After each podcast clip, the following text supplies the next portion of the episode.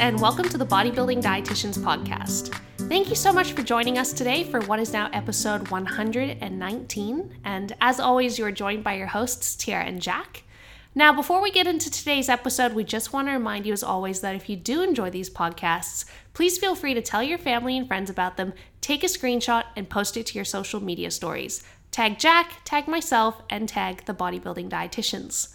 So, episode 119, getting into another question and answer today. So the first question is, how much caffeine is too much?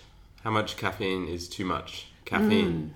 Yes, this can be subjective and objective. Yes, it can be quite a hot topic because everyone likes coffee, everyone likes the stimulatory effect of caffeine, and... Well, not everyone, but the large majority of the human population, it makes you feel pretty good.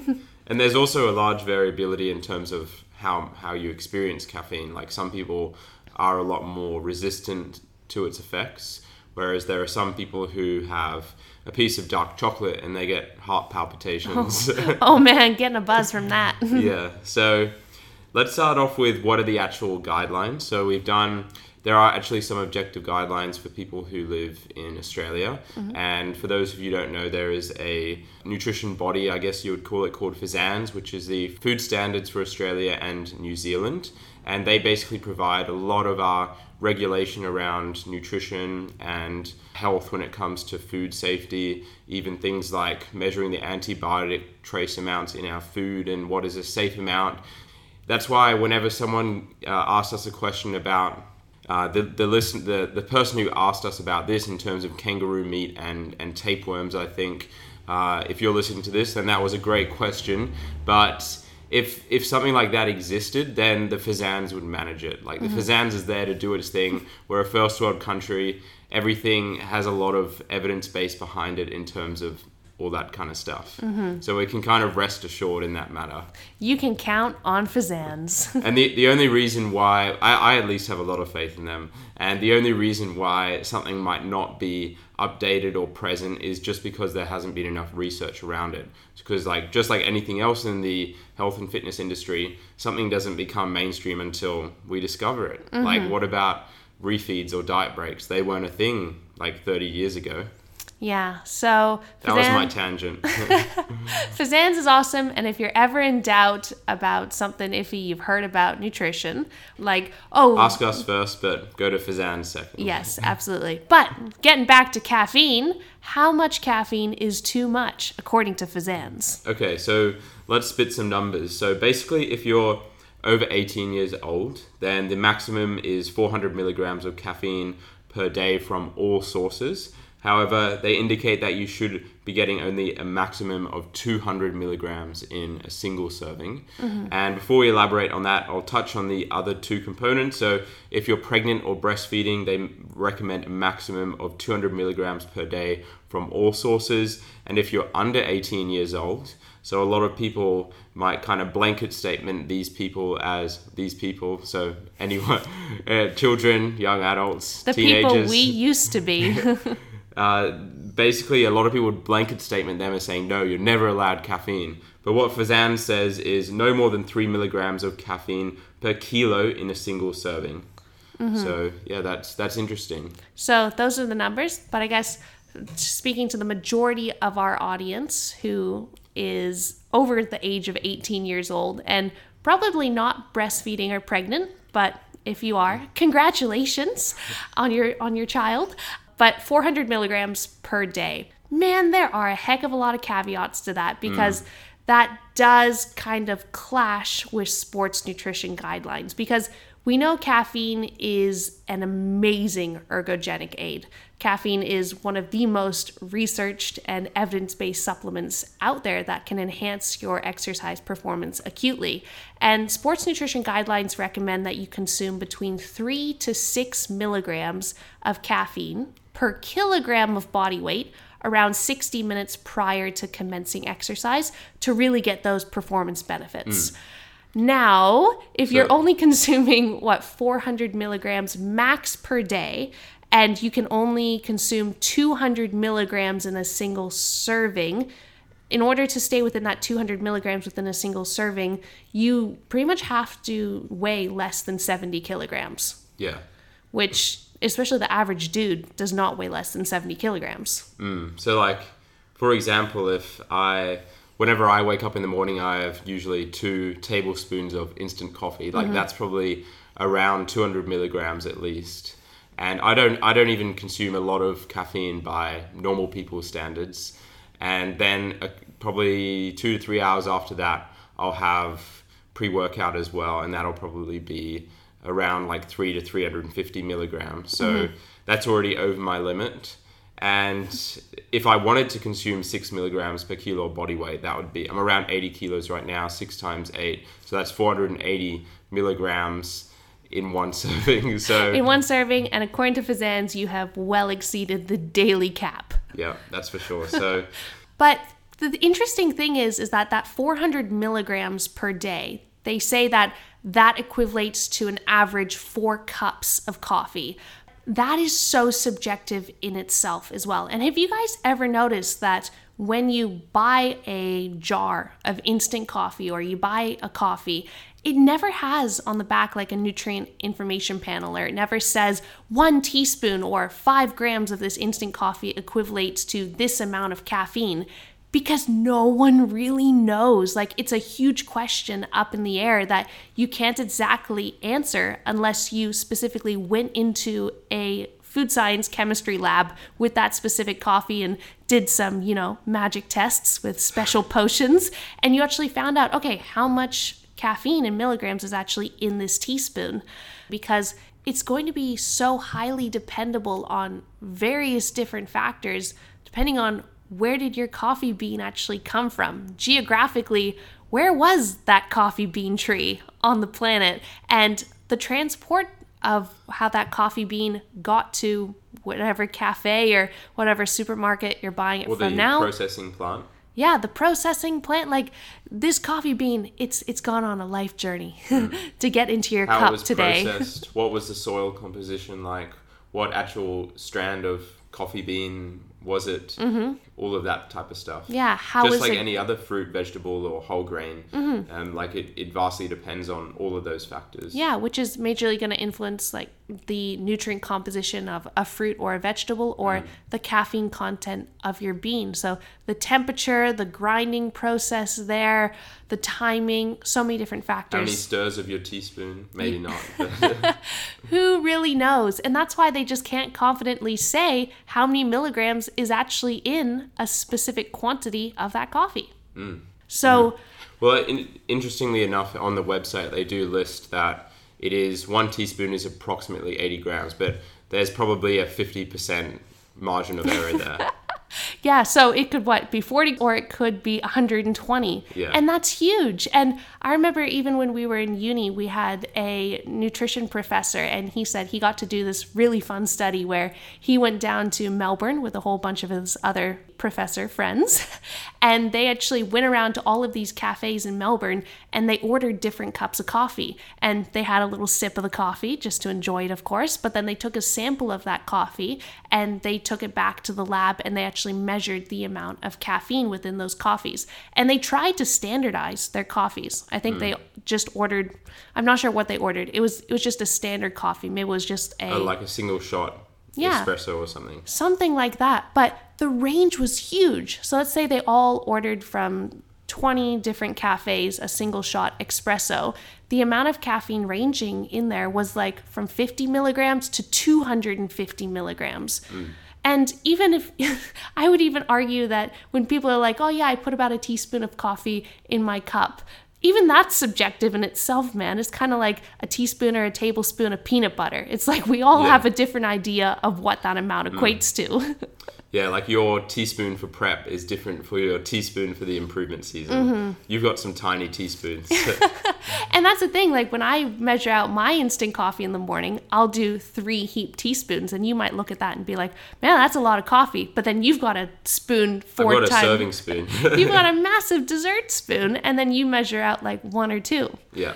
Yeah. But either way, what I'm trying to say here is that unless you actually go into a lab and measure your coffee, you're never truly going to know just how much caffeine is in that thing. Yeah.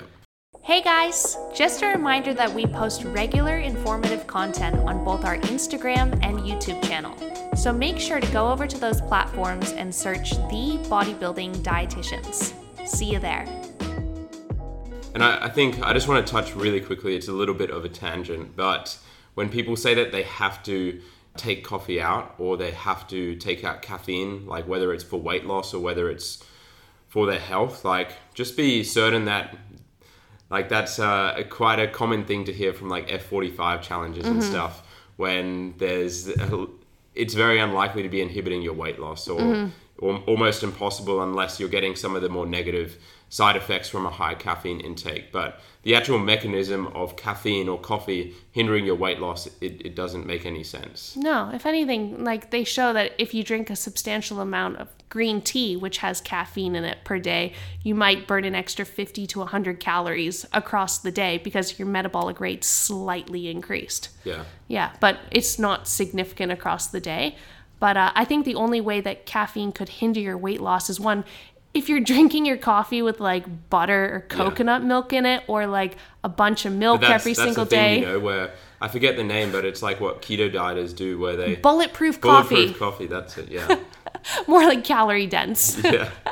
But if you're putting obviously calories into your coffee and that's canceling out your energy deficit, or if you're just like taking crazy shots all day long, and remember, it's not just coffee that has caffeine. Like caffeine is present in more than 60 different types of plants. It's present in obviously all of your energy drinks, your pre-workouts, even things like Coca-Cola and these different diet drinks. Like caffeine, it's everywhere. Caffeine's actually even in your clothes. Really? Yeah, I remember learning that from another sports science professor about how caffeine's actually in clothing. Caffeine, it's all around us. That reminds me of those people in the gym who, like, in a hard set, they'll, like, bite their shirt. And then they'll have that saliva mark.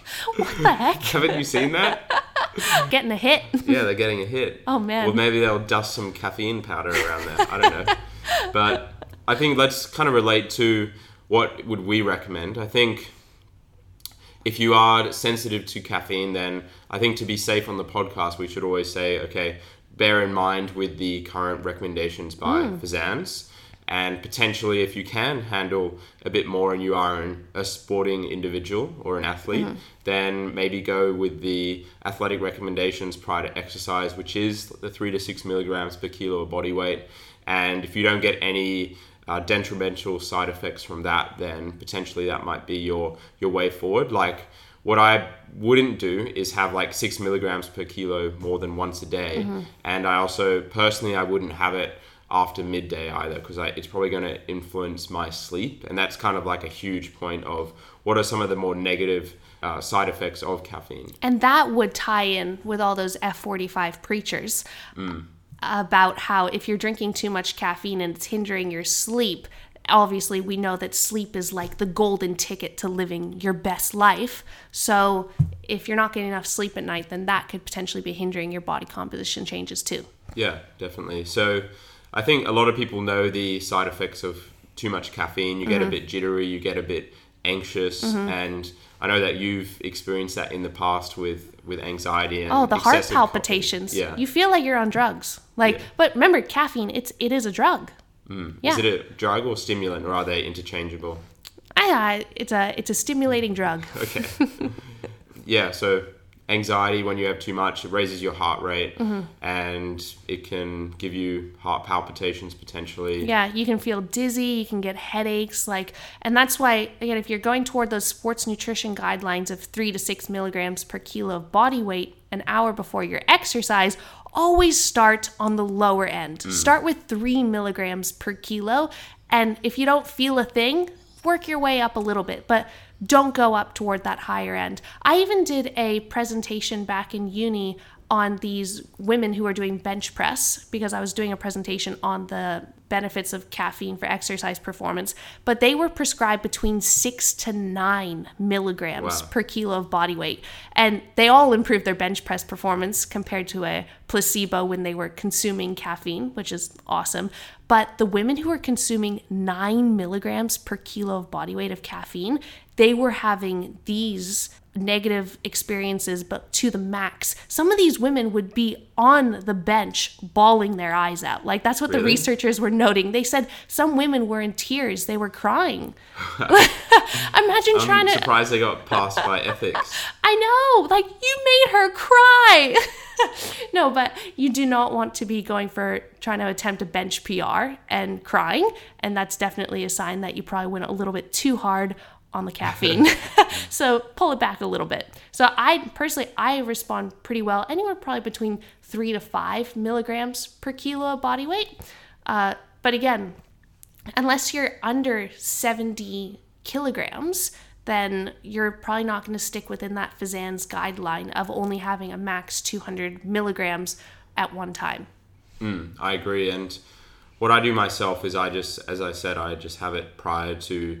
I have my last amount of caffeine or direct source, like probably around 9 a.m. Mm-hmm. And if I want something that tastes like coffee later in the day, I'll just have some decaf, which I've been having a lot recently. Yeah, decaf is awesome. Yep. Yeah. So, try to front load it, certainly. And definitely try to taper it down toward the end of the day. It's tough for people who work like a 9 to 5 and then gym in the afternoon, or at night after 5 p.m. And obviously you're exhausted from work, but you want to get a really good workout in too. Well, some people just genuinely doesn't affect their sleep, which is great. Yeah, a lot of people do have different tolerances to it. And that's obviously going to be based on your genetics, like how quickly can you metabolize caffeine?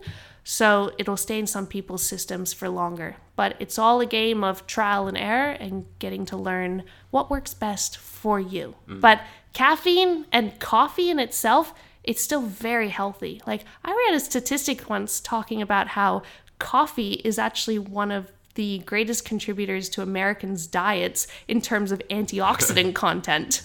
I'm not that surprised. It's probably the same in Australia as well. Yeah. Considering the percentage for people actually consuming their required amount of vegetables is very, very poor. Yeah. And we even did a post like ages ago on TBD on don't cut back on your coffee. Wasn't that long ago. Okay. Well, if it wasn't that long ago, guys, head over to TBD Instagram, scroll down and read that post because it's a good one. Yeah, it is. But let's move on. It's been a solid 16 minutes about caffeine. Okay. Could have finished a cup of coffee in this time.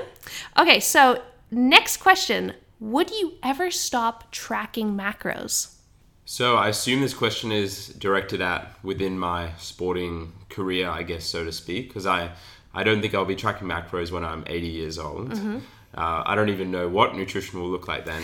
It might even, might be all having injected up to IV bags by then. I hope not, because I really like eating my roast turkeys on the weekend.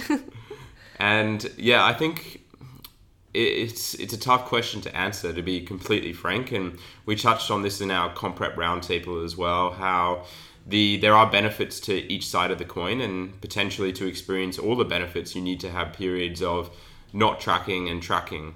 So for example, the benefits of tracking is we know that there's increased accuracy for individual macronutrient intake and how that affects your body composition and performance. And on the flip side of the coin, we know with intuitive eating or not tracking that there's less restrictions around being bound by numbers and increased freedom on social occasions, the reduced anxiety and pressure around certain periods when you don't feel like you are able to track accurately. So I guess being comfortable with both is the best place to be. Mm-hmm. And that's one of the biggest benefits to actually at least going through a period of tracking your macros and weighing out your food, because it just ingrains you with such a great skill that you can carry on with for the rest of your life. And ultimately, the goal isn't to be tracking your food and meticulously paying attention to numbers and putting everything that you put into your mouth on a scale first. That's not the ultimate goal, but there's no denying that it does really allow you to expand your knowledge of what are you truly putting into your body. Yeah, 100%. And I think without a doubt that if I did go away from macro tracking, I would be, not just because I'm a dietitian, but also because I have done, there's plenty of dietitians who, if you told them to try and guess the amount of calories in something or the macros, they would not be able to do that. They would be very similar to the average person. But because we have tracked very consistently for a long time, we would have a much better knowledge around that, and I would be a lot more comfortable. So yeah, in terms of if I stopped tracking, I think some of the benefits would be that I would feel a bit more free in terms of, like, I would go to the supermarket and kind of just have a lot more variety of different foods. Mm-hmm. It would be more difficult to, because I would still want things to cater to my goals. Like, I'm not just going to, if I stop tracking, the difficulty is still making it very conducive to my body composition related goals. So trying to still hit a calorie target and hit a rough macronutrient target each day. And hitting a rough macronutrient target isn't hard, especially if I just break it down into each meal.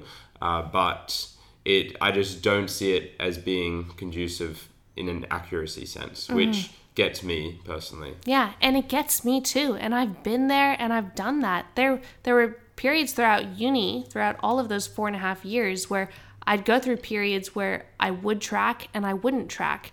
And to be completely honest, like, I didn't make very good progress when I wasn't tracking. And I didn't make very good progress before I actually started tracking either, because as an athlete, I was majorly under eating because I had this perception in my mind of what a serving size was, and I didn't want to exceed that. For example, I'd make myself a stack of pancakes before I'd go out for a 20-kilometer run, but my stack of pancakes only had 30 grams of buckwheat in it. And then I was questioning, why am I always so hungry? Why am I always so starving? Like, am I broken? Something's wrong with my hunger signals. It's like, no, you are just an athlete expending a huge amount of energy and you're not eating enough. So once I actually started to track and understand that, whoa, I'm actually only eating like 1,600 calories a day, and then I started to eat more, I felt so much better. And my performance just skyrocketed,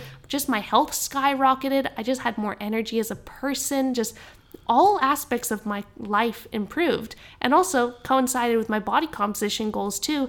That majorly improved as well. Because before I started tracking, like, if we would be out at uni or something and I would have a more active day than usual, like for one of our pracs, if we were out on the field running around for 2 hours, and then I was like, okay, cool, I'm going home for lunch after this, I need to eat a bit of extra food. My idea of extra food was like an extra quarter cup of oats. That's insignificant. That's hardly anything. Mm-hmm. Like, I need more food than that. So it's really taught me to eat enough. Yeah. Hey guys, just a reminder that we offer coaching services, which you can find on our website by searching The Bodybuilding Dietitians on Google or via the show notes below. We coach anyone with a health and fitness related goal. I think if I ever were to stop tracking, it would probably be for shorter periods, like if we go on holiday or if we have a day out potentially, or potentially intuitively eating for meals out. But would I do it for like days and weeks on end? Mm-hmm. Unless it's a holiday, probably not. But my mind can be changed. I'm open to change, and I'm always open to admit when I've said something wrong, as we have done in the past. And I think a good example for me is, like, let's say I want pumpkin right now, and I love pumpkin, and I would gladly have pumpkin over other more carbohydrate dense foods like flour or potato or oats. But the thing with pumpkin is, if I want pumpkin right now, a normal meal for me at the moment is around like 150 to 250 grams of carbs, depending on what time of the day I have it. But that's literally like that's getting up to 2 kilos of pumpkin. And if you're intuitively eating, you don't just look at 2 kilos in pumpkin and be like, that's about right. You look at like 500 grams of pumpkin, like that's a more normal serving size, or even less, like 300 to 500. So I think intuitive eating is quite difficult for people who are very performance driven, or people who are outliers in terms of their nutritional intake. Like if you're someone who consumes like 2,000 to 2,500 calories a day, that might be a little bit easier. But I would argue that and I know some people are because there are actual evidence-based definitions for intuitive eating, where, which we're not using here. When I say intuitive eating, I just mean you're not tracking macros. That's my take on it. And basically, I would argue that if you're intuitive eating, in quotation marks, but you're trying to structure your day around macros and calories still without tracking, are you really intuitive eating? Yeah. Are you really using your intuition? Yeah. Because like if you're still trying to base it off macros and calories, you're just not logging it, then to me, there's not, it's like potato. Yeah, I'd say more you're using your prior knowledge and your skills in order to make an informed choice on, I probably, if I was to put this on a scale, it would probably be around this much protein, around this much carbs, maybe add a little bit of fat in there. Yeah. There's no... And just to, on a funny note, sorry, but like the inaccuracy at which people use MyFitnessPal, they might as well be guesstimating like that anyway. So... I just think that before I actually learned how to track and I started paying attention to these things, I was majorly under eating. And also I just didn't understand how many carbohydrates I actually required. And if I were to eat more, I would generally gravitate toward higher protein and higher fat foods. So for example, I would have like what I... That's the thing is, it's like we're always stuck in what is a portion size, right? Like, no, it's not just what is a portion size, like what's a portion size for you based on the context of your lifestyle and your energy expenditure and your energy needs. So that's portion sizes kind of get to me and they held me back for a really long time. Well, I think portion size is good for vegetables because like there should be a minimum portion size in terms of daily intake, but in terms of carbohydrates for you and me, there's definitely not a minimum or maximum. And I remember like maximum. Before I actually started setting myself and aiming for specific targets, what I would do is I would just track a day on MyFitnessPal throughout what I was eating, and my fat was just really high. Like I would only have like maybe 50 grams of raw couscous, but I'd put like 2 tablespoons of olive oil on there. Like it would be a lot more conducive for my goals and the type of activity that I'm performing to probably up my couscous to 150 grams and maybe have 2 teaspoons of olive oil on there. Yeah. So really changing that up. But I know that when I went through phases of not tracking and just eating, I would maintain my weight. Like my weight wouldn't necessarily go up. It wouldn't necessarily go down. It would maintain. But my training performance didn't really go very far, and I pretty much just plateaued for quite a few years in the gym. Did you find that you were potentially more food focused as well because you were trying to like almost stressing a little bit, or is this too much, is this too little, like that kind of stuff? Not necessarily. If anything, that was one of the benefits of not tracking macros for me, is that I did feel more free in my food choices, which was quite nice. So for example, I would bake a big thing of chicken breasts for meal prep for the week, and I would dice up onion and kale and celery and put a big bed of vegetables underneath. And then after I'd take those chicken breasts out and put them in the fridge, I would keep all of those vegetables in that chicken stock for soup.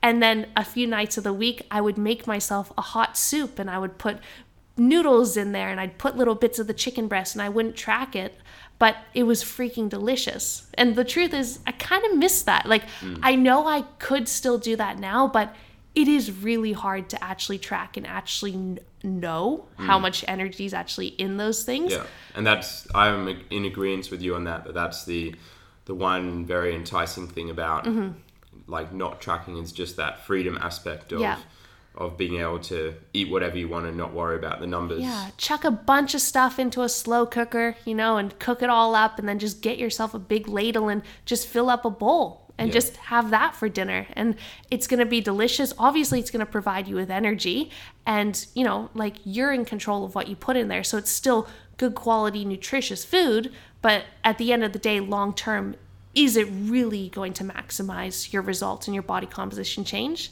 It's tough.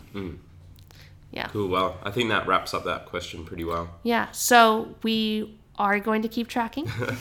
I think for now, yeah. I'm still a little bit too food focused too.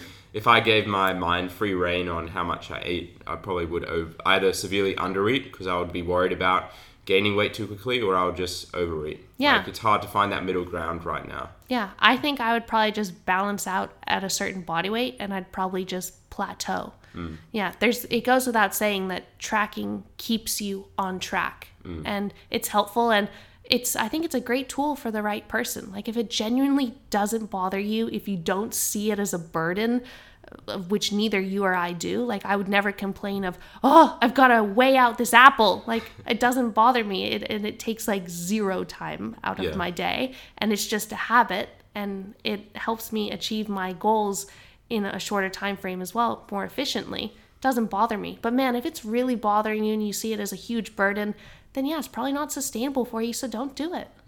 Simple as that. All right. I think we got time for one more. All right, so this last question, it's actually about tracking too. Yeah. But this question says, how do you accurately track different cuts of meat? Great, so this is a good question, and yeah, it does relate to tracking, of course. I think this is a bit faster as well. And basically, I'm going to refer you to FSANZ again, our best friend. And FSANZ has something called the Australian Food Composition Database. And many of you might know that what it was previously called, which is NUTTAB. And we've talked about NUTTAB many times before. I didn't actually realize until today that NUTTAB is now what this is, the Australian Food Composition Database, and I don't think you did either. So that's interesting, but I guess they're both interchangeable now on MyFitnessPal. But basically, if you just go FSANZ Australian Food Composition Database, or if I just go FSANZ Food Works, and then it basically brings up a searchable database where you can really just type in what you're eating, and then if that product is in Australia, or it basically has the vast majority of products in Australia, whether it be packaged, mainly like fresher products. Like, it's not going to have a Snickers bar, for example. It's going to have stuff like your cuts of meat, your fruit, your vegetables, your baked goods, your more generic items, but not specific brand names, which are the things that we need on MyFitnessPal anyway, because a Snickers bar has a barcode on it, or a protein bar has a barcode on it, which is useful. So basically, what I would do is, let's say I'm having, what's a cut of meat that I could... Well, on the weekend, we did slow cook turkey drumsticks. Good example. And I put this on my Instagram story as well, which was fun.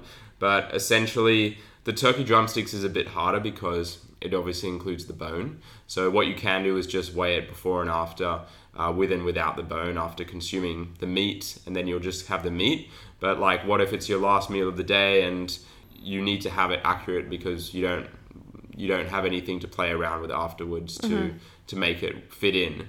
So essentially what I would do is choose something as close as possible on that food nutrient database. So I'll just type in turkey leg or just turkey, and then it would pop up with lots of different options. So I think the one I chose was, they didn't have turkey leg specifically, but they did have like turkey thigh, raw, dark meat, skin on.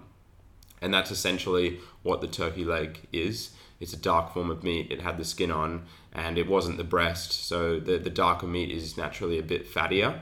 And after that, then I would find out how much the bone would weigh. So there is a lot of information on the internet about like the composition of different meat products in terms of how much is bone and how much is flesh.